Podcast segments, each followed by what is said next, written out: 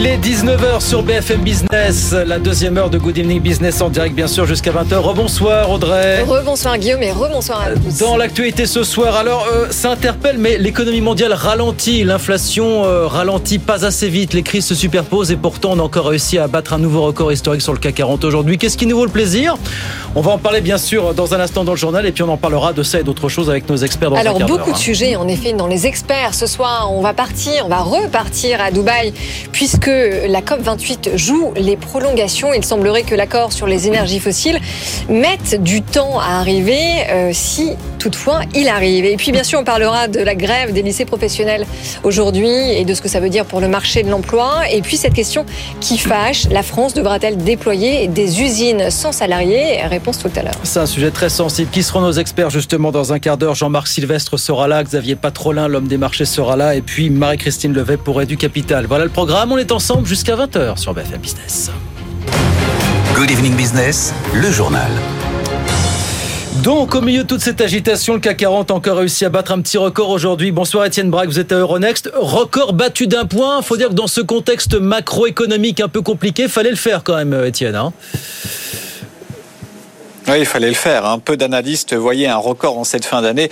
Quel rallye de fin d'année, plus 10% pour l'indice parisien en l'espace d'un mois et demi. En effet, un petit point ce soir par rapport au niveau d'avril dernier, 7582 points. Le pivot tant attendu, vous savez, le pivot où ça y est, vous avez les banquiers centraux qui ont fini de remonter les taux et où ils s'apprêtent à baisser les taux. Bah ça y est, on y est sur ce pivot avec de jour en jour, eh bien, les analyses qui anticipent des baisses de taux. Alors en moyenne, ils anticipent une baisse de taux aux États-Unis pour la fin du premier semestre, hein, c'est-à-dire fin juin, à voir comment ça va se passer euh, pour la BCE. Christine Lagarde est bien sûr très attendue sur cette question euh, jeudi. Jérôme Powell également euh, demain soir. Et puis l'autre particularité de ce record, c'est sa construction. Un record qui s'est fait dans la méfiance. Beaucoup d'investisseurs ont loupé le train, donc forcément derrière, eh bien ça court après le papier. À noter que vous avez pas mal de, de valeurs qui ont participé au record précédent qui ne sont pas là aujourd'hui, à commencer notamment par LVMH qui perd 20% par rapport à ses plus hauts, alors qu'à l'inverse, les valeurs cycliques, eh bien bien cartonne. Regardez le DAX à Francfort qui est également sur un record historique. Et puis à Paris, vous avez des valeurs comme Stellantis qui gagne plus de 50% depuis le début de l'année.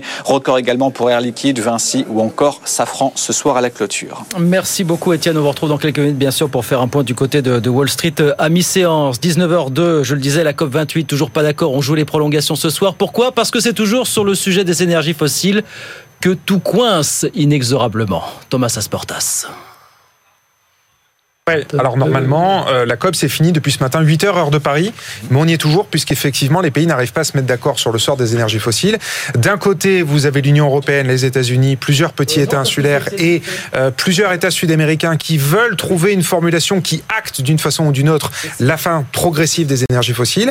Et de l'autre euh, côté, vous avez l'Arabie saoudite et plusieurs pays arabes qui ne veulent pas entendre parler non seulement d'une sortie progressive des énergies fossiles, mais même d'une réduction progressive des énergies fossiles ils l'ont fait savoir à une conférence qui se tient en même temps que la fin de la COP, la conférence de l'Organisation des pays arabes exportateurs de pétrole, l'OPAEP, ça se déroule au Qatar. Et tous ces pays ne veulent pas qu'on touche au charbon, au gaz et au pétrole. Ils l'ont fait savoir. Le ministre koweïtien du pétrole, par exemple, dénonce, je cite, l'attaque agressive des pays occidentaux. Le Bahreïn rappelle que le pétrole est un facteur essentiel de son économie.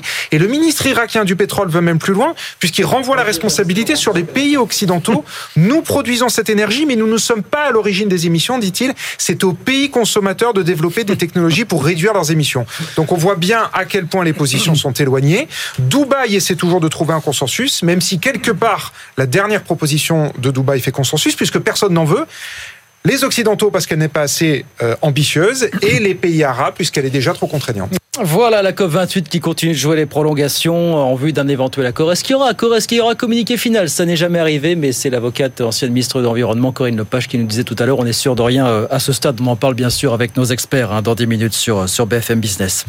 Dans l'actualité des entreprises, pas mal de choses aujourd'hui. D'abord, ça y est, Renault commence à sortir pour de bon de Nissan. Il a annoncé aujourd'hui qu'il allait euh, déjà lui rétrocéder 5% de son capital. Il en détient aujourd'hui un peu plus de 28, mais l'idée, vous savez, c'est qu'à terme, ils n'en détiennent plus que 15. Et puis aux États-Unis, grosse victoire pour Epic Games. Epic Games, vous savez, c'est l'éditeur du jeu Fortnite qui a disparu depuis trois ans des magasins en ligne de Google et d'Apple. Epic avait saisi la justice, il vient de reporter une grosse manche aujourd'hui contre Google, justement. Antoine Hollard est à Washington pour BFM Business. Oui, victoire éclatante pour euh, Epic Games qui gagne sur tous les tableaux. Google est condamné pour un double monopole. D'abord sur la diffusion des jeux. Le tribunal estime que Google profite de sa position dominante pour imposer sa boutique, le Play Store, aux développeurs. Et puis aussi et surtout, monopole sur les moyens de paiement. Par exemple, quand un joueur de Fortnite veut faire un achat dans le jeu, il doit impérativement passer par Google. C'est vraiment là le nerf de la guerre. Sur chaque transaction, le géant du web web prélève une commission très élevée, jusqu'à 30% de l'argent qui du coup ne rentre pas dans les caisses d'Epic Games. Le manque à gagner est colossal. Alors la justice dira en janvier ce que Google doit faire concrètement pour se mettre en règle. Ce jugement pourrait en tout cas avoir des conséquences en cascade pour tous les éditeurs de jeux ou d'applications. Les dominos sont en train de tomber, dit le patron d'Epic Games. C'est bientôt la fin des 30%. Il est d'autant plus ravi qu'il y a deux ans, il avait perdu un procès similaire contre Apple. Google de son côté, ne compte pas en rester là. Ses avocats annoncent qu'ils vont faire appel du jugement. Antoine Nelard à Washington pour BFM Business. Dans l'actualité des entreprises, toujours une belle commande pour Airbus. C'est le Loire-Irlandais Avolon qui va lui commander euh, d'un seul coup une centaine d'Airbus à 321 Neo.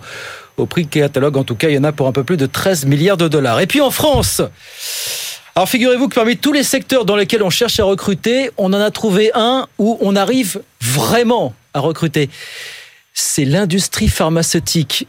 On a visiblement signé beaucoup de contrats l'an dernier. Meilleur cru depuis 18 ans, s'il vous plaît. Hélène Cornet nous raconte ça. 16 000 recrutements l'an dernier en progression de 2,2%. Il faut revenir en 2005 pour retrouver une telle dynamique. Le secteur pharmaceutique est nettement créateur d'emplois, plutôt qualifié. La conséquence, selon le LEM, de toutes les annonces autour de la réindustrialisation depuis 3 ou 4 ans et ça devrait s'amplifier encore avec les nouveaux investissements en cours. Le seul souci est de trouver les compétences malgré des salaires attractifs, un sens au travail plutôt valorisant.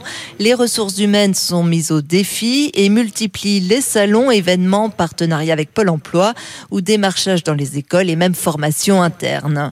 La voie royale, c'est l'alternance. 9600 l'an dernier, 95% sont embauchés dans la foulée. L'autre levier, c'est de maintenir coûte que coûte les seniors en place. Parmi les métiers les plus recherchés, on trouve les opérateurs de production, data analystes et pharmaciens, des métiers appelés à évoluer en même temps que l'industrie qui se tourne de plus en plus vers les biotechnologies. Voilà la pharmacie qui euh, recrute de bras qui arrive, elle, pour le coup, à recruter. Hélène Cornet avec nous sur BFM Business. Et puis alors, apparemment, là, ça devient très tendu chez Orange Bank. Vous savez que la banque en ligne va bientôt fermer. C'est BNP Paribas qui va récupérer le portefeuille client, mais pas les salariés. Résultat, ces derniers ont manifesté hier soir pour la troisième fois en six mois. Ils veulent être beaucoup mieux accompagnés. Caroline Morisseau. Les syndicats font monter la pression avant une nouvelle réunion de négociation prévue vendredi, car pour eux, le compte n'y est pas. BNP Paribas espère en effet récupérer les quelques 800 000 clients d'Orange Bank, mais pas les salariés. Et derrière, les négociations en interne se passent mal. La direction d'Orange s'est engagée à reclasser les salariés concernés, mais selon les syndicats, seules 240 propositions de postes ont été faites, dont certaines n'ont rien à voir avec les compétences bancaires des salariés d'Orange Bank. Quant à ceux qui quitteront le groupe, les syndicats syndicat dénonce des conditions de départ au minimum prévues par la convention collective, c'est-à-dire avec un demi-mois par année d'ancienneté, très loin des deux à trois mois de salaire auxquels on est habitué dans le secteur bancaire, explique un responsable CFDT. Les syndicats exigent donc davantage et réclament des reclassements externes dans d'autres banques, BNP Paribas ou ailleurs. En parallèle, les représentants du personnel ont mandaté le cabinet Secafi afin de chercher d'autres repreneurs. En vain pour l'instant, selon l'un d'eux, aucune offre ferme n'a été déposée posé à ce stade. Voilà. Euh, contexte de plus en plus tendu donc chez Orange Bank. Caroline Morisseau avec nous sur BFM Business. 19h09. On tourne sur les marchés, retrouver Étienne Braque. On rappelle d'abord, hein, petite baisse ce soir à Paris malgré un, un nouveau record en séance pour le CAC 40. Du côté de Wall Street, comment ça se passe la mi-séance, Étienne? Bah, Ça se passe plutôt bien avec trois indices américains qui gagnent entre 0,2 et 0,3%. Là aussi, vous êtes proche des records à Wall Street, hein, notamment pour euh, le S&P 500 et pour le Dow Jones qui sont à moins de 4% euh, de leur euh, plus haut de ces derniers mois. C'est un peu plus compliqué pour le Nasdaq qui lui est à 15% de son plus haut historique. De la volatilité avec une inflation qui a été publiée tout à l'heure à 14h30. Une inflation qui se stabilise en novembre par rapport à octobre, hein, plus 0,1%, plus 0,3% hors alimentation et hors énergie. Mais surtout, ce qu'attendent les marchés ce soir, c'est bien sûr Jérôme Powell qui prendra la parole demain à partir de 20h30. Élément marquant de cette séance, les cours du pétrole qui dévisent très fortement, des inquiétudes par rapport à la reprise l'année prochaine. Un baril de Brent qui perd un peu plus de 4% ce soir à 72 dollars, 68 dollars même désormais pour le WTI qui perd également plus de 4%. Il faut revenir à juin dernier pour retrouver un pétrole à ce prix. Et puis euh, du côté des valeurs, preuve que l'économie est en train de ralentir, vous avez Hasbro qui va supprimer 900 postes dans le secteur du jouet. Malgré un Black Friday qui fut bon aux États-Unis, ça reste compliqué, notamment pour le fabricant du Monopoly, donc qui va supprimer plus de 900 postes. Le titre perd 1,5%. Et puis Oracle également qui dévise de plus de 10%, avec là aussi une activité dans le cloud qui est un peu plus compliquée qu'anticipée. Et donc Wall Street néanmoins qui se porte bien, plus 0,2% pour le S&P, plus 0,3% pour l'indice Dow Jones à 36 516 points. Merci beaucoup Étienne. Étienne Braque donc à Euronext pour BFM Business, 19h10. On vient avec Audrey Tcherkov dans un instant et nos experts, beaucoup de choses à voir. La COP qui joue les prolongations bien sûr, les records sur les marchés, la grève dans les lycées pro et puis ce mythe de l'usine sans salariés. C'est un cabinet, Roland Berger, qui en a parlé, qui concerne la France, bien sûr, évidemment. Tout ça jusqu'à 20h, bien sûr, en direct. À tout de suite. 19h14 sur BFM Business, bienvenue dans les experts du soir. Jean-Marc Sylvestre, éditorialiste à Atlantico, Marie-Christine Levé, fondatrice et dirigeante d'Edu Capital, et puis Xavier Patrolin, l'homme des marchés, président fondateur d'Albatros Capital. Bonsoir. On vous emmène à Dubaï puisque la COP 28 joue les prolongations. Donc pour l'instant, c'est clair, hein, pas de consensus, pas de communiqué final, mais en revanche, des responsables de, des grandes puissances pétrolières, pardon, qui euh, prennent de moins en moins de pour dire que, eh bien non, euh, il n'est pas pas possible de sortir des énergies fossiles. Qu'est-ce que ça vous inspire? Est-ce que vous pensez que non, de cette COP28, il n'en ressortira rien?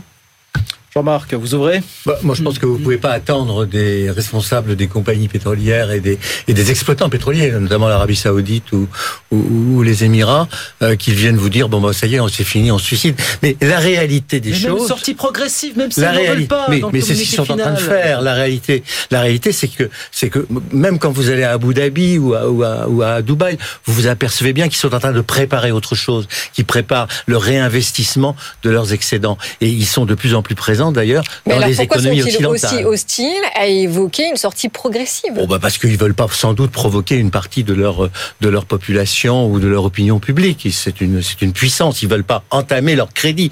Leur crédit et leur pouvoir, c'est la masse des capitaux qui peuvent investir justement euh, en Occident aujourd'hui. Moi, ce que je trouve à la COB là, c'est qu'on a eu quand même un climat beaucoup plus pragmatique, beaucoup plus euh, opérationnel que, que, que, les, que les autres, euh, que dans les autres épisodes, dans les autres saisons de, euh, de, de, la COB. Il y avait beaucoup d'entreprises, il y avait énormément d'entreprises, et 9000 chefs d'entreprise venus du monde entier contre 180 à peu près mm. représentants en d'État. Premier point. Deuxième point, on s'est aperçu que, notamment du côté des fonds d'investissement, il y avait quand même énormément de progrès de fait dans les choix d'investissement. Il y avait ce principe qui avait été établi de choisir des investissements qui étaient plutôt green plutôt que que que que, que polluants. Et puis troisièmement, je crois qu'on va on arrive à la reconnaissance quasiment officielle et mondiale du nucléaire, indispensable source d'énergie si l'on veut passer à l'électrique. Bah, c'est plutôt positif. Mais oui, Moi, je m'interroge quand même comme Jean-Marc. Moi, je, m'interroge quand même sur 100 000 personnes, euh, dont euh, 3 000 lobbyistes qui se déplacent en avion, parce qu'a priori, euh, c'est normal. on n'y va pas en train, dans des salles climatisées pour quelque chose qui n'avance pas beaucoup. Donc, c'est quand même la 28e édition. À chaque fois, voilà, on promet des choses et finalement, on émet toujours plus, euh, de plus en plus de CO2. Voilà. Donc, je m'interroge un peu si c'est la bonne manière de, de, procéder. Je voudrais juste citer, alors rappelez qu'on joue donc les prolongations depuis ce matin 8 euh, heures, que passer la date butoir, on continue de s'envoyer des amabilités à la figure. Juste la citation, parce qu'elle est assez marquante, du, du ministre Coetti du pétrole, qui dit Je m'étonne de l'insistance habituelle à priver les peuples du monde et de nombreux pays de cette source essentielle d'énergie qu'est le pétrole. Il parle d'attaque agressive. On n'a jamais vu ça à une COP.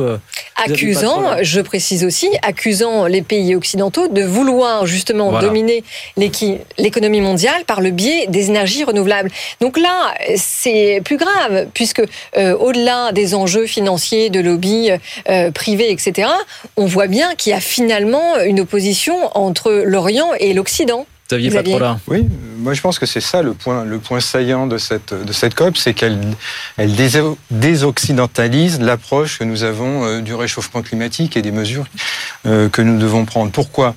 Euh, Parce qu'au fond, il y, a, un grand absent. Non, ils, sont présents, les délégations sont présentes, mais est-ce qu'on peut appliquer le même traitement à un pays qui a des revenus par habitant de 50 000, de 70 000 dollars par, euh, par habitant, à un pays qui en a euh, 1000, 2000 ou voire moins? Non.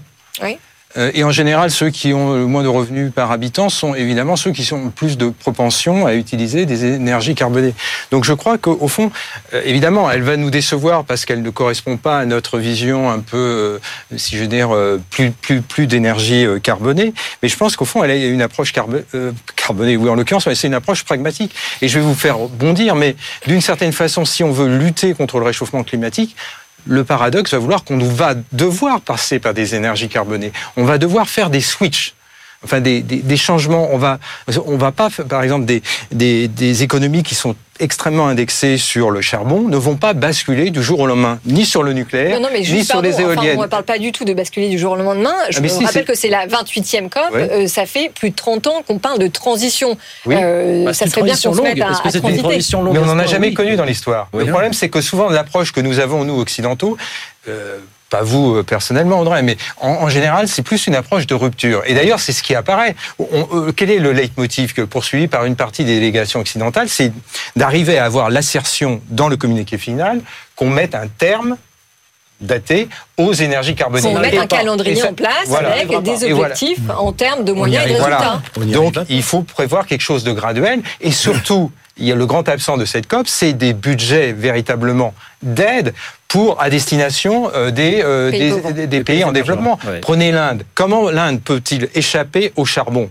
À aujourd'hui Il ne peut pas L'Inde échapper. produit les deux tiers de son électricité en brûlant du charbon. ouais. Voilà, il ne peut pas. Donc, si on ne lui propose pas de solution, si on ne met pas à sa disposition à la fois de technologies euh, low cost, si j'ose dire, mais euh, qui lui permettent de décarboner, et bien évidemment, il va avoir recours. Et donc, d'une certaine façon, les pays producteurs de, de pétrole ont raison. L'intérêt, d'une certaine façon, pour le réchauffement climatique, pour le limiter, ça sera peut-être de proposer à, à l'Inde, dans un premier temps, non pas de basculer sur le nucléaire, mais de basculer du charbon au gaz. Et pour ça, il lui faut, il faut mettre à sa disposition. la- la- faiblesse politique des pays pétroliers, c'est qu'ils ne proposent pas la- l'alternative. Alors- C'est-à-dire, c'est ça. Euh, Et ils ont beau jeu de dire que eux, pour gros produits, euh, ils- ont beau jeu de dire on va se préoccuper des, des pays émergents qui sont les plus pauvres, mais ils vont pas dégager un dollar pour pouvoir les aider. Non. Hein En même temps, ils investissent aussi beaucoup dans les renouvelables. Quand on regarde Oui. la, la part des ils Émirats investissent. Arabes Unis, voilà. Ils investissent. Non, non, mais voilà, en donc ils investissent dans le renouvelable. Donc ils encouragent finalement à la transition. Et Ouais. ils participent parce qu'ils veulent y participer. Mais regardez un État comme Dubaï. Dubaï ne produit plus une goutte de pétrole. Oui, l'économie est basée sur le tourisme Et ils, ont, ils ont fondé leur, leur, leur, leur activité, leur prospérité Ils jamais sur le tourisme et de sur pétrole. autre Ils n'ont chose. jamais été non plus un gros producteur de Oh, pétrole. ils accessoirement, été, quand puis le revenu hein, par habitant, on ne peut pas les mettre en, référence à, à l'échelle mondiale. Mais attendez, pardonnez-moi, vous ne pouvez pas les mettre en référence, mais vous Enfin, pouvez pas. on on on- l'exemple est, on intéressant, hein, on- mais bien sûr, mais on ne peut pas non plus euh, leur prêter l'intention, je parle de, de, de, de- de l'Arabie Saoudite ou des autres, d'aider les pays en voie de développement. Non, non. Mais Ils le font pas. par contre, il s'est passé quelque chose d'intéressant ce week-end. Oui. C'est justement le coup de force de l'Arabie Saoudite. Et à mon avis, ce coup de force de l'Arabie Saoudite est en train de fractionner. Peut-être. Contrairement à la perception qu'on peut en avoir de très loin, qui serait une espèce de, de, de- de croisade des pays producteurs, j'ai l'impression, sur les échos qu'on peut, qu'on peut, qu'on peut lire, hein, pas- Alors ex- expliquez hein, pour les auditeurs Oui, justement le, le coup donc, de force. Le coup de force, là, donc euh, l'Arabie Saoudite a envoyé un, un communiqué euh, à toutes les délégations euh, des pays, euh, enfin, euh, les pays présents. les ouais. pays Qui est sorti- pré- Qui est sorti samedi, oui. qui est sorti samedi, leur demandant de ne pas signer de compromis euh, qui acterait, la, qui acterait sortie la, des la fossiles. sortie, la sortie des, des énergies euh, carbonées, dont le pétrole. Et j'ai l'impression que dans les pays producteurs de pétrole, c'est l'union de l'OPEP est en train de se fractionner parce qu'il y a des pays qui sont probablement, qui n'ont non seulement pas, euh, euh, euh, comment dirais-je, trouvé que c'était correct diplomatiquement, Oui. mais surtout qui n'ont pas accepté le leitmotiv. Et donc j'ai l'impression qu'il y a un fractionnement des pays producteurs euh, de pétrole. Et donc ça, c'est peut-être la bonne nouvelle. On le saura au moment du, com- du, du, du, Si- euh, si- si communiqué si On était- on était c'est peut-être la- bonne nouvelle. Oui. Mais en tout cas, je, je- je réitère mon point, on ne pourra faire euh, de, de, de, de switch décarboné euh, que à condition d'avoir des budgets significatifs voilà. à l'adresse des pays qui ont des faibles revenus C'est là par habitant c'est parce qu'ils n'auront pas d'autre producteurs- solution. C'est là que les pays producteurs voilà. nous renvoient à nos propres contradictions Voilà. quelque part finalement. Marie-Christine Levesque, qu'est-ce que ça envoie comme message pour vous fondamentalement cette, cette situation euh, Ça envoie, je pense qu'il y a un, un espèce de clivage entre une volonté euh, de, de faire des changements dramatiques et des intérêts économiques euh, très, très court terme. Et il y a quand même pas mal de gens Et motivés par ces intérêts économiques euh, court terme. On posait la question tout à l'heure à, à Corinne Lepage, qui était à votre place. On lui disait voilà, qui, va céder d'ici euh, ce soir, cette une heure matin, pour qu'un communiqué final? Elle nous a dit, mais il n'y aura peut-être pas de communiqué final. Non, il peut. Mais, Non, mais est-ce que vous envisagez quelque chose comme ça, qui n'est pas Ouais, de communiqué alors ça final serait quand même un désaveu Vous vous énorme rendez pour compte? Les Émirats Arabes Unis avec un Oui. président, le euh, sultan Al-Jaber, qui s'est engagé justement à Exactement. avoir un communiqué historiquement ambitieux. Qui veut laisser une trace dans l'histoire aussi, quelque part. Qui ne peut pas s'offrir le luxe d'une absence de communiqué final. Enfin, il le sera. Une fin heureuse où il tout le monde s'embrasse, vous savez comment ça hein, se ces passe. suffisamment haut et bien placé pour laisser une trace dans l'histoire. Je ne crois pas que ce soit. Peut-être que c'est son problème, vous avez raison. Mais il a l'éternité pour ça. Mais, Mais, ce mais, serait euh, pas si grave au Ce fond. sera pas si grave. Comment ça, pas serait de pas si grave Non, parce qu'au fond, pourquoi diable un communiqué insipide qui serait un espèce d'énorme compromis diplomatique Vous croyez Fait- qu'on n'en a pas vu des comme ça par le passé Mais si, même mais Il y a- à la limite, eu que à la ce genre- limite, il a eu que ce genre de il communiqué il acterait, il acterait qu'il y a une convergence à faire, qu'elle ne peut pas se faire au travers d'une COP de 15 jours. Au fond, ça peut être l'enjeu de la prochaine COP, la COP En 29 Azerbaïdjan. en Azerbaïdjan, euh, autre pays producteur. J'ajoute- pire que celle-ci. J'ajoute que la conjoncture ne leur est pas favorable actuellement aux pays producteurs. Vous dites qu'ils sont en train de se scinder, mais la conjoncture ne leur est pas favorable. Ils auraient préféré avoir un prix du pétrole beaucoup plus élevé aujourd'hui, alors que vous savez bien que le prix du pétrole est en train de se tasser. Pour des raisons à la fois de transition euh, sans doute écologique, de conjoncture, de chute de- économique de, la Chine, qui est en train, non pas de se retirer Oui, du marché. et en même temps, ils sont aux manettes du signal prix, Jean-Marc. Vous euh, le savez mieux que moi. À la seconde, Je suis pas sûr ferment que un peu je les, qu'ils aient la maîtrise totale du prix. Ah bah, enfin, en tout cas, alors peut-être pas la totalité mais, de la mais maîtrise ils peuvent mais évidemment, grande ils partie. peuvent évidemment fermer leur robinet. Bah voilà. Ils ont besoin de trésorerie parce qu'ils ont des investissements financés. Oui, mais Ils ont besoin. reviens à ce que vous disiez tout à l'heure, parce que, euh, en effet, acter euh, le financement euh, de la transition des pays en voie de développement, c'est absolument essentiel. Mais rappelez-vous, on en parlait tout à l'heure avec Corinne Lepage, 2009, Copenhague, Hmm. le communiqué sort, les pays riches s'engagent à financer à hauteur de 100 milliards de dollars par an les pays pauvres, justement pour financer cette transition. Et en même temps, tout a été signé sur la base de contributions volontaires. Personne n'a jamais rien financé. Hmm. Donc il faut qu'il y, ait- qu'il y ait des- qu'il y ait des malus et des mesures coercitives. Mais il y a des signes, il y a des signes qui sont forts. Je trouve que le changement de modèle économique de l'Arabie Saoudite, vous avez ceux qui veulent pas le voir ne le voient pas, mais il existe ce changement, son ouverture aux Oui, activités oui, absolument, touristiques. son ouverture sur le monde. la, la masse d'investissements qu'ils Mm. sont en train de, de, de, de- faire, notamment aux États-Unis, pour pouvoir se produire, un peu comme les Japonais, Oui, les Japonais qui produisent plus grand-chose aujourd'hui, hein, mais qui vivent sur leur rente. L'économie de service, ouais. hein, ils vivent sur leur rente et les Arabes, l'Arabie Saoudite, ils n'ont pas une population très très nombreuse pour ça. Ils ont des engagements en revanche envers tout le monde musulman. Oui, ils ont plus d'argent que les Japonais. Ça veut dire. Oui. Bon. Oui, mais la si- la- la- je pense que la, Xavier. situation, la situation de l'Arabie Saoudite est plus compliquée qu'il n'y paraît. Bien sûr. Euh, moi, j'ai regardé tout récemment sa balance des paiements. Elle est à peine excédentaire, la balance des paiements d'Arabie Saoudite, ce qui est surprenant pour un pays euh, producteur de pétrole. Donc, ça veut dire que le niveau d'investissement que fait l'Arabie Saoudite euh, en interne est extrêmement élevé.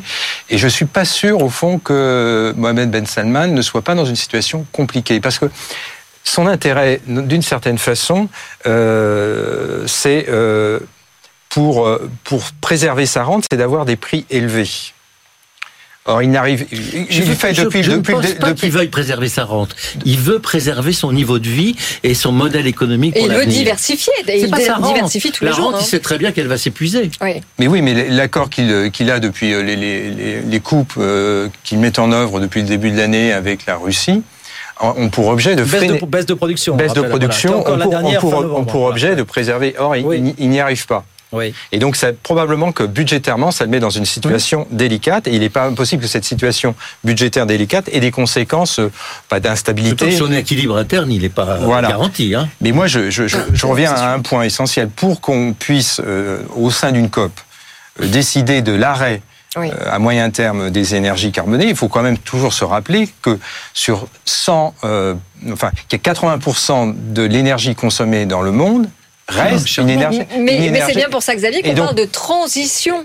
Mais oui, mais la transition, on voit bien que c'est un exercice. On l'a, on l'a vu. On, écoutez, on l'a vu. On l'a vu en France. On a deux mesures qui ont été votées à la majorité absolue euh, du, du, Parlement euh, l'écotaxe et euh, la, la, taxe carbone, ah là là. et qui ont donné deux mouvements les, les bonnets rouges et les, les oui, nous-mêmes. Alors qu'on est. Alors oui, que mais absolument. Mais parce hein, qu'on en revient ça... à l'opposition de la fin du monde contre la fin du et mois. Oui. Et ben voilà, ce point est essentiel. Oui, mais les, les pays du monde entier se réunissent depuis 20, 28 ans justement pour trouver une réponse à cette question. Non, parce que derrière, vous, vous derrière, compte les progrès qui ont été faits depuis 28 ans Oui, il y a des progrès. Alors justement, enfin, voilà, voyons le verre à moitié plein. Allez-y, Jean-Marc. Enfin, bah, écoutez, je pense que ils ont, les, les, entreprises se sont décarbonées sans le dire, sous la pression de qui? De leurs salariés, parce que quand vous rentrez dans une entreprise, vous voulez savoir où elle va. De, des consommateurs, parce que les consommateurs votent avec avec leurs pieds et ils commencent à le faire, hein, même dans les périodes. Oui, et, et, et, sur les, les actionnaires. Et les actionnaires. Vous, BlackRock êtes d'accord avec même, ça C'est intéressant ce que fait BlackRock. Oui. Hein, les décisions qu'il prend. Marie-Christine. C'est intéressant de voir qu'il y a quand même un petit peu dans les entreprises non. il y a un mouvement fort. Mais bien sûr. Sur, euh, le fait pragmatique. d'être pragmatique, de réduire ses émissions. Il y a des entreprises sont de plus en plus mesurées là-dessus. Euh, que ce soit les entreprises de CAC 40, mais les autres aussi. Il y a Absolument. un, mouvement aussi d'investissement dans l'impact qui est important ouais. hein, dans le changement climatique. Donc oui, effectivement, il y a une prise de conscience. Introduire la RSE dans le bilan. Cette déclaration ah, oui. aussi du ministre koweïtien du pétrole qui dit, en parlant du pétrole, cette source doit rester au service du monde. Il y a peut-être 700 millions d'Africains qui n'ont pas encore accès à l'électricité. Mais je pense pas, je pense pas qu'il parle, je pense pour reprendre ce que disait Xavier, je pense pas qu'il parle que, qu'il parle, qu'il parle des Africains, il parle aussi de population des pays. Moi, c'est ça qui m'a frappé dans la déclaration du, du, président de la COP 28, euh, déclaration initiale, c'est qu'il a parlé de modèles de oui. développement économique et social. Oui. Alors évidemment, ça reste pas qu'aux Africains en disant ça. Et voilà. Et, voilà. et donc, je, je pense que c'est et donc au centre de, de, des COP au-delà des déclarations, des tableurs Excel, euh, il faut quand même qu'on se pose la question du développement. Et, oui. et pour l'instant, c'est c'est un espèce d'angle mort de ces, mm. de, de, ces réunions où c'est un angle déclaratif, on oui, a des déclarations oui, d'intention, mais il n'y a pas d'exécution. Et nous, on le voit même, on le voit même, on le voit même chez nous d'une certaine façon, parce que est-ce qu'il est intelligent, par exemple, que les, les, les, les, les économies de l'Union européenne consacrent autant d'investissements à construire des éoliennes, alors que ça abat très peu les émissions de carbone à l'échelle mondiale, alors qu'il serait plus intelligent de déplacer ces montants sur des économies qui ont des, qui ont des faibles revenus. Parce que là, vous aurez un effet d'impact. Non, mais il y a à la ah, fois oui. des aberrations en termes de choix Allez. et aussi des hypocrisies terribles. Quand, justement, les pays euh, producteurs de pétrole disent qu'ils produisent cette énergie, euh, mais qui ne sont pas à l'origine des émissions, après, en jetant la responsabilité sur les pays consommateurs, je trouve que c'est quand même euh, dramatique. Oui. Oui. Allez, voilà la politique. Hein. Allez, Absolument, voilà, exactement. Voilà, on est dans les éléments de langage. Voilà pour cette COP qui joue les prolongations. Alors pour combien de temps? Quelques minutes, quelques heures, la nuit, demain On va suivre ça. Jeudi, vendredi, allez savoir si on va pas essayer de. On en parlera demain. D'accord, on en parlera sûr. déjà, bien sûr. En tout cas, ensuite feuilleton. Minute après minute sur BFM Business. 19h30, je vous redonne les grands titres de l'actualité. En attendant, nouveau record donc euh, sur le CAC 40. Au milieu de tout ça, record battu d'un petit point en séance, 7582 points. Donc euh, dernier record depuis le dernier qui datait d'avril dernier. On va reparler bien sûr avec nos experts dans un instant. La COP28, donc on joue les prolongations. Pas de communiqué final et donc des responsables de plusieurs grandes puissances pétrolières qui ne cachent plus leur colère à l'idée qu'on ne mentionne une sortie, même progressive, des énergies fossiles dans le communiqué final. Dans l'actualité des entreprises, ça y est, Renault commence à sortir pour de bon du capital de Nissan. Il a annoncé aujourd'hui qu'il allait déjà lui rétrocéder 5% hein, du capital. Il en détient aujourd'hui un peu plus de 28, mais l'idée à terme, c'est qu'il n'en détient plus que 15. Et puis une belle commande pour Airbus, c'est le loueur irlandais Avolon qui va lui commander d'un seul coup une centaine d'Airbus A320 Neo au prix catalogue. En tout cas, comme on dit, il en aurait pour un peu plus de 13 milliards de dollars. 19h31. On revient dans un instant, on a encore du très lourd jusqu'à 20h. Restez avec nous, hein. on continue en effet de décrypter l'actualité économique. On va parler euh, euh, CAC 40, record historique, Oui. Guillaume. Grève dans les lycées pro aujourd'hui contre la réforme d'Emmanuel Macron. Et puis le mythe de l'usine sans les salariés. Le Ça mythe, nous le rappelle mythe ou la réalité des propos d'un ancien patron du CAC 40 il y a un peu plus de 20 ans. Je voulais chercher, mais on en parle de tout ça jusqu'à 20h. À tout de suite. 19h33 sur BFM Business. Dans les experts du soir, Jean-Marc Sylvestre, Marie-Christine Levé et Xavier Patrolin. On va tout de suite commenter une bonne nouvelle. Ça va faire plaisir à Jean-Marc Sylvestre. Le CAC 40 a des niveaux historiques puisqu'on a battu un nouveau record en séance ce matin, un peu après l'ouverture, hein, 7582 points. Donc un petit point au-dessus du dernier record hein, qui datait d'avril dernier. Bon, au moment où l'économie mondiale bat de l'aile, on peut s'en féliciter. C'est une surprise quand même, Jean-Marc. Non, je pense pas que ce soit une surprise. C'était dans les tuyaux. Euh, D'abord, il n'y a pas que le CAC 40 qui a battu ses records. Euh, Le Dow Jones, le Nasdaq, Francfort, Londres, euh, à peu près toutes les bourses du monde, sauf une, la Chine. Oui. qui s'est effondrée, pratiquement. Alors, euh, c'était dans les tuyaux parce qu'il y a des raisons techniques et, et monétaires, j'allais dire. On attend euh, euh, finalement des décisions de banque centrale qui nous annoncent ou qui préparent un atterrissage en douceur sur les taux d'intérêt. Ça va peut-être commencer dès mercredi avec on a on a une hein, poussée d'ailleurs. inflationniste dont on dont- dont- qui, qui s'est qui s'est aplati quoi. Euh, il n'y a plus de risque inflationniste aujourd'hui. Et puis j'ajoute à ça euh, euh, un certain nombre de résultats d'entreprises qui restent bons, un peu dans le monde entier, y compris en France, et qui resteront bons l'année prochaine. Donc on va avoir un atterrissage en douceur l'année prochaine, sans doute euh, en 2024. Mais l'économie ne se porte pas mal. Ah bah, Faut pas dire ça. non, faut non, pas non, dire. vrai alors, a- là où vous avez raison, Ouais. c'est qu'il y a un décalage absolument, pour ma part, assez incompréhensible entre la bonne santé, la bonne santé des mar- marchés financiers et boursiers, la santé relativement bonne de l'économie globale, même s'il y a des secteurs qui, qui, qui, qui sont en mer, et le catastrophisme que nous renvoient les incertitudes politiques d'abord Oui. et géopolitiques ensuite. Regardez. Ça veut dire quoi? Ça veut dire que les incertitudes politiques et géopolitiques n'ont, pour les milieux d'affaires, pas beaucoup d'incidence dans mais leurs il y a quand même deux signaux. Économique qui ne se porte pas si mal, mais qui quand même ralentit un petit peu. Inflation qui ralentit au Oui. rythme d'un escargot. L'énergie reste chère. écoutez- conflit en Ukraine, conflit au Proche-Orient. Est-ce que tout ça pouvait pas amener un petit peu plus de, ou du moins entraîner ce, cette série de Xavier, Patron, les l'homme des marchés. enfin. Non, mais au fond, derrière, derrière cette hausse, il y a un effet, euh, il y a un effet taux d'intérêt. L'ensemble des marchés obligataires ont, baissé globalement de 70 à 80 points de base. Et donc, au fond, on- on- le retracement d'une dizaine de pourcents de l'ensemble des grandes bourses mondiales, à l'exception effectivement de la bourse chinoise, provient essentiellement de ce facteur d'actualisation correspond quasiment, euh, c'est vraiment une égalité quasi parfaite. Alors, sur le marché français, vous avez une prime de risque qui est passée de 7,9 à 7,2 et qui correspond Mm. à la baisse de 70 points de base sur le 10 ans, le 10 ans français. Par contre, ce qui, ce qui est vrai, dans la situation de paradoxe dans laquelle nous sommes depuis, au fond, la- la- la- l'après-Covid, c'est que nous avons des niveaux de marge des entreprises Oui. qui restent structure- structurellement élevés. C'est. Très bon. par- voilà, c'est ça. Oui. Mais structurellement, Enfin. oui, qui sont très bons, mais peut-être anormalement bons. Et comment font les boîtes? Comment font les boîtes et Voilà. on a fait, on a fait ce qu'on appelait la, la fameuse boucle prix-profit. Ouais. Oui. On craignait la boucle on a prix. évité la boucle prix-salaire. Ouais, ouais. Voilà, pour l'instant, mais euh, on a fait la fameuse boucle prix-profit. Si l'inflation décélère, avec une poche déflationniste en Chine, on peut quand même se poser une question à moyen terme de l'évolution des marges des entreprises. Peut-être pas sur 2024, mais sur- plus tard. Et donc pour l'instant, les marchés, il est, il est dans cette espèce de, il, a craint une, une récession bénéficiaire qui n'est jamais arrivée. Et donc il y a un niveau de rentabilité qui reste, qui reste bon. Moi, j'ai le sentiment que le marché, le marché là sur cette fin d'année a été peut-être un, un peu vite en besogne et qu'on pourrait, et qu'on pourrait, Noël avant et- Noël. et- et qu'on pourrait Marie-Christine, avoir des, mais, des- non, mais j'aimerais bien vous, moi, vous plutôt entendre. en Parce que justement, des- parce que attendez, si on écoute vos, vos deux camarades de jeu, on comprend en effet, euh, c'est très clair que les marchés ont fait le pari pour 2024 euh, du desserrement de la sur la politique base monétaire. de, de, de, de sous-bassement euh, économique de On- bonne qualité. Mais, mais sauf que en réalité, quand on regarde, on était sur des tendances plutôt euh, fébriles avec des baisses spectaculaires de certaines valeurs euh, jusqu'à jusqu'au début novembre. Donc on a un contexte de marché qui s'est quand même totalement retourné en moins de deux mois. Alors moi, je suis en contact avec des entreprises plus petites, hein, des TPE, des PME, etc. Et il y a une décorrélation entre quand même le CAC 40 et ces entreprises. Aujourd'hui, ces entreprises, elles ont plutôt les patrons de ces entreprises ont plutôt le moral dans les euh, chaussettes. Euh, il y a de l'inflation, il y a une, une, baisse du pouvoir d'achat. Ils souffrent plus. Donc, est-ce qu'il y aura à un moment donné une, une, contrepartie positive? Mais là, aujourd'hui, c'est pas ce qu'on voit dans le terrain. Vitesse. Non, mais c'est pas ce qu'on voit dans le terrain des plus jeunes entreprises. C'est très intéressant. Et ça, c'est totalement normal. C'est que vous avez une, vous avez une économie, notamment des petites et moyennes, qui ont été branchées et perfusées pendant un an et demi ou deux, et dont on a débranché les perfusions. Bon, il faut, ils n'ont pas, ils n'ont pas forcément profité de cette situation pour se, pour se moderniser, pour se, encore que certaines euh, fonctionnent assez bien. Vous savez, on, on a beaucoup pleuré sur la boulangerie. Bah, franchement, la boulangerie, elle est pas morte. Hein. On a beaucoup pleuré sur les restaurants, les hôtels. Elle est pas morte, mais elle a quand même passé des. Ouais, Marie-Christine, euh, je ne sais bah, pas. Les, les restaurateurs et les restaurateurs. Ils, ont souffert, hein, ils ont souffert. Ils ont souffert. Mais, mais regardez les restaurateurs qui, qui, et le nombre de dépôts de bilan était fort. Oui, mais il y a eu des créations. Hein. Il y a eu des créations. Oui.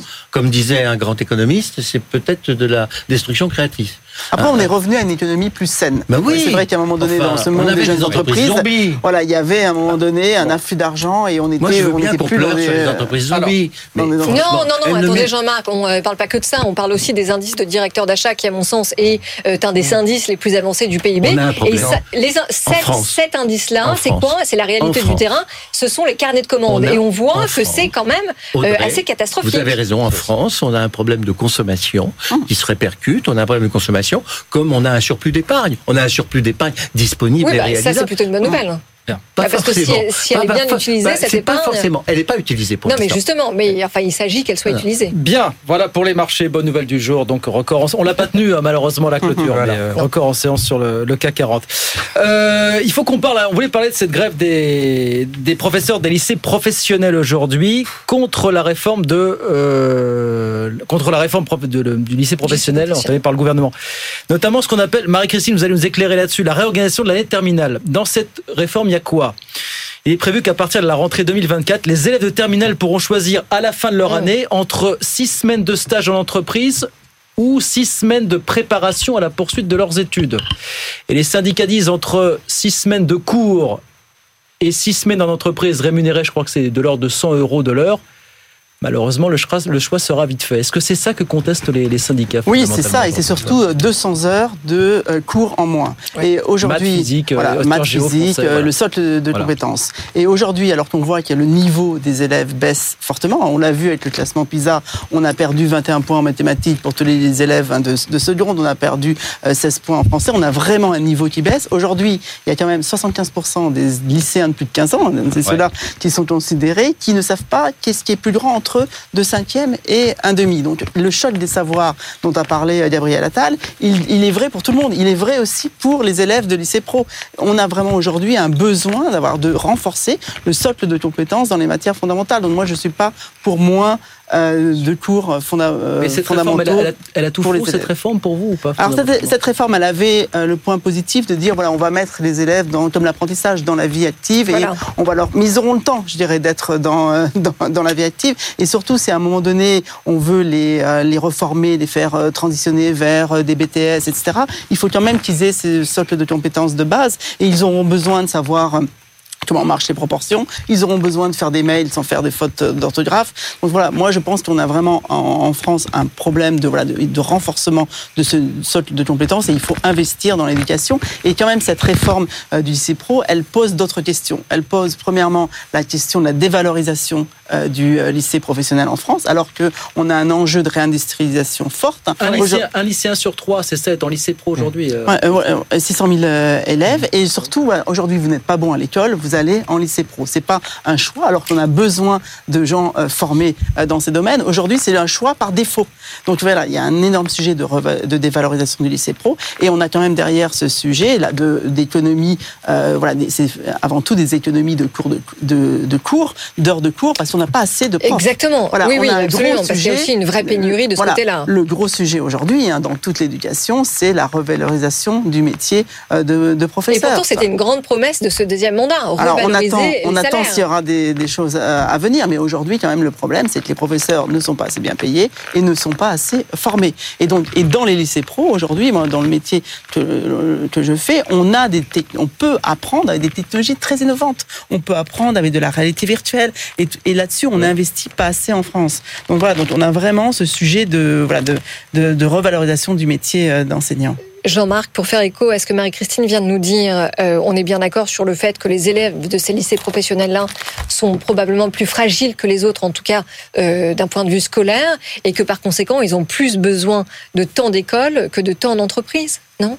Non, je pense pas. Je pense qu'il y a un niveau de détérioration des, des connaissances et d'apprentissage des, des matières de base. de- Mais, mais il n'est pas propre au lycée pro. Non, il est propre à tout le monde. À À tous tout le les- monde. tous les- Tous les commencer à s'intéresser à l'école, pas à l'école maternelle, mais à l'école primaire, à, à la sixième euh, générale. Donc, euh, le, le- le classement PISA nous la- le, le dénonce, mais tout le monde l'a dénoncé. Et ça va faire 20 ans ou 30 ans qu'on en parle, et ça va faire 20 ans ou 30 ans que les gouvernements successifs, qui étaient en général des gouvernements de gauche, notamment avec des ministres de l'Éducation nationale, oui, avec des idées très avancées, qui Ouais. nous ont qui nous ont imposé un certain nombre de méthodes d'apprentissage qui n'ont pas Vous un allez petit faire peu. Non, non, je dis ça. Bon, d'autre Les part, ministres de l'Éducation nationale, passent, qu'ils soient à droite ou de gauche, il reste un nombre de ans à tout part, casser, quoi. Le, le- on peut pas dire que les lycées professionnels soient des lycées euh, de garage, des voies de garage pour ceux qui ne pourraient pas réussir. Ça, pardonnez-moi, mais c'est Non, mais c'est comme ça, c'est considéré aujourd'hui. c'est- considéré comme ça. Ça devrait pas être ça. qu'on a besoin de réindustrialisation de la Parce qu'on a besoin, on a besoin ça. d'employabilité.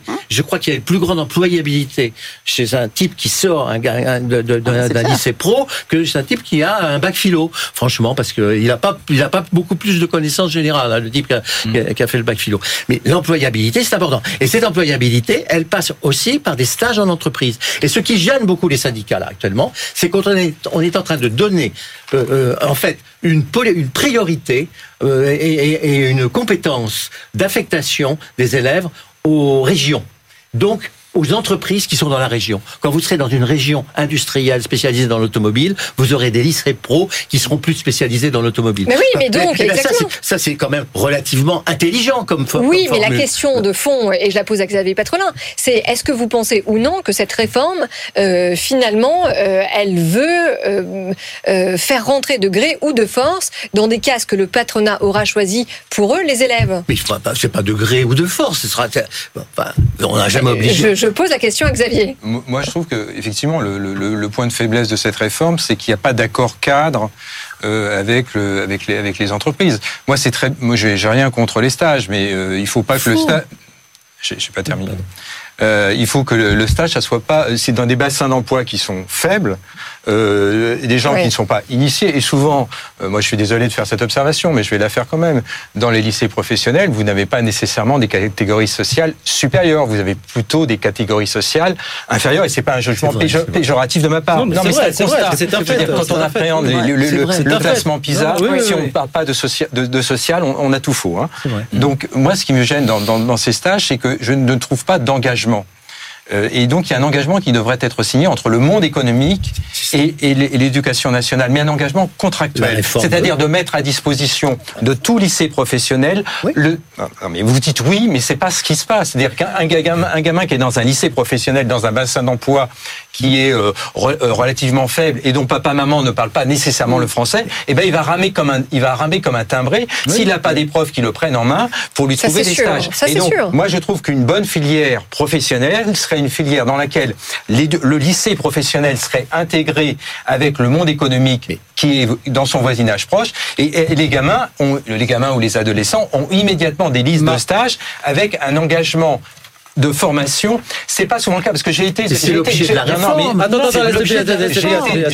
J'ai sur Internet et j'ai vu des, des déclarations de, de, de, de jeunes étudiantes, de jeunes filles qui et euh, elles mettaient explicitement, elles ont bien fait ce stage l'année euh, là, la, Ouais. saison passée, et elles disent explicitement qu'elles ont fait tout le travail que les autres ne voulaient pas faire dans l'entreprise. Donc je dis pas que le monde de l'entreprise est méchant, surtout dans cette chaîne. Non, mais je il dis simplement qu'il faudrait qu'il y ait un qu'il Euh, contrat, un contrat d'éthique, un contrat d'engagement et qui soit plus qu'un un Oui, pour que ces six semaines de stage apportent vraiment apporte aux élèves. Qu'il y ait une formation, c'est-à-dire que ça, on ne soit pas dans l'arbitrage.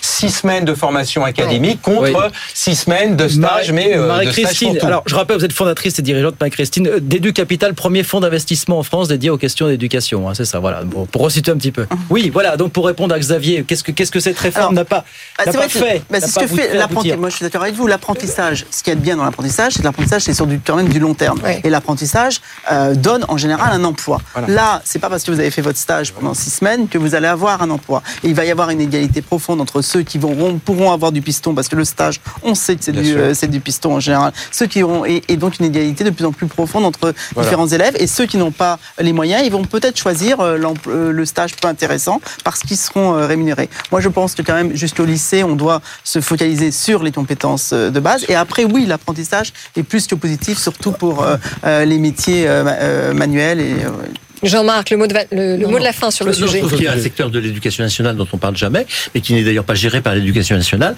mais par le ministère de l'Agriculture. C'est c'est l'éducation agricole. L'éducation agricole a pas, a pas une mauvaise image. Les Non. lycées agricoles, les, les, les, les, les BTS agricoles et, et les écoles L'agriculture, non, l'agriculture a mauvaise image aujourd'hui, malheureusement. C'est comme oui, ça. mais Alors que l'agriculture n'est plus- agroalimentaire. les métiers de l'agriculture ne sont plus ce qu'ils étaient aujourd'hui. Vous vous rendez mais, compte euh, que ça va être les débouchés pour Mais sûr. gens qui vont s'occuper de l'environnement. Mais bien sûr. Aujourd'hui, les gens qui s'occupent de l'environnement vont recruter dans les lycées agricoles et dans les et dans, et dans les et dans les écoles d'ingénieurs agricoles. Hum. Donc euh, c'est un, c'est un exemple. Bon, mais c'est c'est c'est le précaré du ministère de l'Agriculture avec un investissement des syndicats agricoles très fort, Hum. très fort.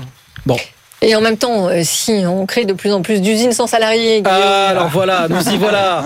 Mais oui, euh, le cabinet Roland Berger qui a sorti une étude qui fait grincer les dents, qui dit voilà, il faut penser la réindustrialisation autrement avec le moins de salariés possible en France, c'est le seul moyen de contourner les rigidités du coût du travail. Je, cite ce que disait le consultant d'Eric Kestetter qu'on a interrogé ce matin. Il dit le coût horaire d'un salarié en France est d'environ de 35 euros quand on peut l'avoir à 23 euros en Espagne, 15 euros en Roumanie, 4 euros au Maroc.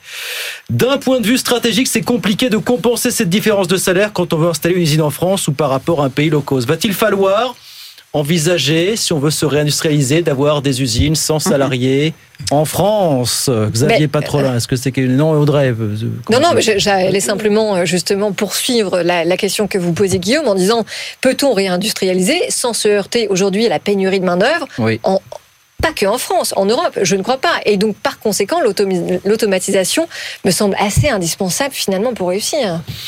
Xavier? Euh, oui, mais euh, dans les coûts, euh, il ne faut pas uniquement penser au coût du travail, il faut penser à tous les coûts, euh, notamment les coûts écologiques, puisqu'on a commencé cette, euh, cette émission en parlant de la COP28. Dans les coûts, il y a les externalités négatives, et la France a au moins cet avantage d'avoir d'avoir une base énergétique faiblement carbonée. Donc quand vous déplacez une usine euh, en Chine, vous la ré- ré- je fais un raisonnement de, de, de coin- de coin de table, vous la remettez en, vous la remettez en France, ben, vous vous avez fait bénéficier à l'économie mondiale et donc à la planète une diminution très significative de l'empreinte carbone de, de la valeur ajoutée. Et donc il y a un espoir de réindustrialiser la, la France, alors probablement sur des tâches, euh, des tâches à, à ce qu'on appelle à valeur ajoutée, mais pour ça on va reboucler avec le sujet qui précède. C'est il faut qu'on ait, qu'un- il faut, il n'y a pas de secret. Si on veut réindustrialiser, il faut qu'on puisse vendre les produits aux clients français. N'oublions jamais que dans la demande française, sur la partie, industrielle, la valeur ajoutée industrielle française ne représente que à peine 40% de la demande française. Mm. En Allemagne, elle est de 50, aux États-Unis, elle est de 66%, ou, ou pas, mal- pas- pas loin des deux tiers.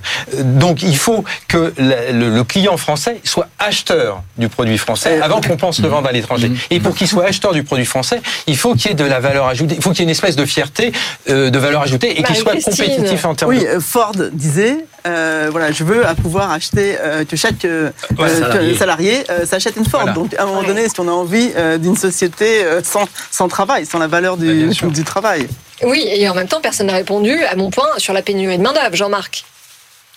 Oui, bah ça répond effectivement en partie à la pénurie de main d'œuvre. Moi, je suis réindustrialiser le but euh, avoué de la réindustrialisation, c'est aussi de créer des emplois. Quand même, quoi. Enfin, oui, bah vous créez des emplois, mais vous les créez ailleurs que dans, dans ah, l'usine. oui. Euh, vous les créez autour de l'usine. Moi, moi, j'ai fait une expérience intéressante. Je connaissais l'usine Danone il y a 20 ans, 25 ans. J'ai visité la nouvelle euh, il y a pas très longtemps. Ça n'a rien, à voir. Ça n'a rien à voir. Ils sont des robots avec des conducteurs de robots, des consoles. C'est une propreté absolument magique donc il y a un changement. Et le bilan emploi, il est plutôt positif hein, en termes de quantité et de, et de pouvoir d'achat distribué. Mais j'ajoute une chose, c'est que c'est vrai qu'il va falloir trouver euh, le moyen de, de, Vous allez baisser votre prix de revient de, de, ah, de si, si vous n'utilisez pas de main d'œuvre. Mais en baissant les prix de revient, ça veut dire que vous baissez les recettes de la sécurité sociale. Donc il va falloir certainement à un moment donné s'attaquer au modèle social, mmh. ou alors trouver dans la dans la fabrique ou taxer les robots de charges sociales. Ah, Peut-être qu'on peut taxer les robots de charges sociales. Et c'est un peu ça qui va. je ne comprends d'ailleurs pas comment le le, le, le cabinet euh, qui, a, qui, a, une réputation internationale et une expertise n'est pas parlé de ça, parce qu'il va bien falloir, on va tomber. Hein, la cotisation chômage, la cotisation et encore la cotisation chômage, on n'en parle plus, la cotisation Marie-Christine, oui, oui. Non, mais alors, attendez, parce que j'ai un autre point sur lequel j'aimerais vous, vous entendre, Marie-Christine. Automatiser, c'est aussi euh, réussir à libérer des salariés pour les faire monter en compétences. Oui, alors aujourd'hui, il y a un. Alors, ce qui est vrai dans ce qu'ils disent, alors l'entreprise sans salariés, moi, je pense que c'est totalement euh, euh, utopique et mythique. On n'a pas envie de cette société. Après, ce qui est vrai, c'est qu'avec l'IA, etc., il va y avoir des pans entiers de métiers qui vont être supprimés. Ça, c'est une, une, réalité. Et donc, il va falloir former et reformer les collaborateurs. Il y a un énorme enjeu dans toute la société et en particulier dans euh, l'industrie de reformation euh, des collaborateurs. D'où au fait aussi qu'on reboucle avec le, euh, le sujet d'avant. Parce que si on veut pouvoir avoir des, des, des, collaborateurs qui montent en puissance et qui puissent aussi s'élever, il va falloir quand même qu'ils aient un niveau de socle de compétences de base pas trop mauvais. Oui, automatisation et formation. Donc ça va de pair. Ouais. Absolument. Voilà pour cette réforme des lycées pro. Il nous reste deux minutes pour vous parler. Bah, ça sera les événement d'un matin sur BFM Business à 8h15. Je crois qu'on va pouvoir écouter un petit extrait. Le chef Raoni, vous vous rappelez du chef Raoni, évidemment, égérie de la lutte pour la préservation de la forêt amazonienne. Le chef Raoni sera l'invité d'un matin de BFM Business de Christophe Jacubizine, Laure Closier à 8h15, Good Morning Business, pour livrer sa vision du monde au sortir de cette COP28. Sera-t-elle terminée d'ailleurs cette COP28 Et pour le dire, quels que soient les accords conclus à Dubaï, il faudra absolument qu'ils seront, qu'ils soient tenus. Écoutez quelques instants le chef Raoni sur BFM Business. Nous sommes de cultures différentes, c'est vrai. Regardez les images. Vous, vous blancs, vous avez d'autres cultures de production, d'acheter, de vente des produits. Nous, nos indigènes, on vit différemment de vous. Regardez. Là, nous avons les dernières forêts au Brésil. On, a besoin de vous, de votre soutien, pour qu'on puisse avoir des ressources de la protéger, de protéger notre maison, notre territoire. On a besoin de vos soutiens.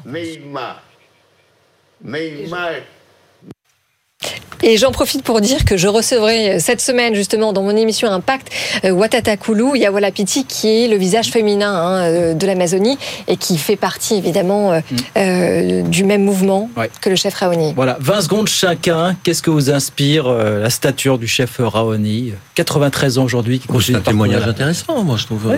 tous ces témoignages, ce type de témoignage est intéressant. Bon, maintenant, euh, il faut voir la résonance que ça peut avoir et si ça débouche sur des réactions qui soient euh, à la fois responsables et pragmatiques. Xavier ouais, Surtout, ça, ça descendre de l'occidentalisation de eh notre approche. Ça reboucle ce qu'on disait tout à l'heure. Voilà, et ça nous ramène à notre condition euh, de nos lointains ancêtres euh, dans les forêts primaires et ça nous rappelle ces enjeux, ces enjeux essentiels. Et donc, parfois, ça, j'allais dire, c'est bon, là, il le fait dans un contexte singulier, mais c'est parfois apaisant d'écouter ces, ces voix de, de de vieux sages, si je Alors, bravo pour recevoir. Alors, je ne sais pas comment elle s'appelle. J'ai pas retenu son nom. Bravo, pour la recevoir. Parce que je pense qu'ils ont pas mal de choses à nous apprendre. Parce qu'il y a une photo quand même mythique qui circule sur la COP 28 où vous voyez cette photo avec que, des, hommes. Ah oui, bien sûr. Et ce ne sera pas la première fois, malheureusement. voilà. voilà, le chef Raoni demain à 8h15 hein, dans Good Morning Business sur BFM Business Interview qu'on suivra avec intérêt. Voilà, c'est terminé pour ce soir. Merci beaucoup à tous les trois d'être venus sur notre plateau ce soir, Marie-Christine. Christine Levet, fondatrice et dirigeante d'Edu Capital, Jean-Marc Sylvestre, éditorialiste à Atlantico, Xavier Patrolin, président fondateur d'Albatros Capital. Merci à tous les trois. Très vite, avec plaisir sur BFM Business. C'est fini pour ce soir, Audrey. Hein oui, pour ce soir. Euh, la bonne nouvelle, c'est que l'émission, euh, le débat est à retrouver. Ça s'affiche sur vos écrans avec le QR code. Sinon, c'est bfmbusiness.com. Et puis l'autre bonne nouvelle, c'est que bien sûr, on se retrouve demain soir. Absolument, c'est une très bonne nouvelle. 18h-20h en direct pour Nouvelles Aventures. Tekenco, François Sorel, Frédéric Simotel et toute l'équipe dans un instant. Et nous, effectivement, on se retrouve demain. Très bonne soirée sur BFM Business.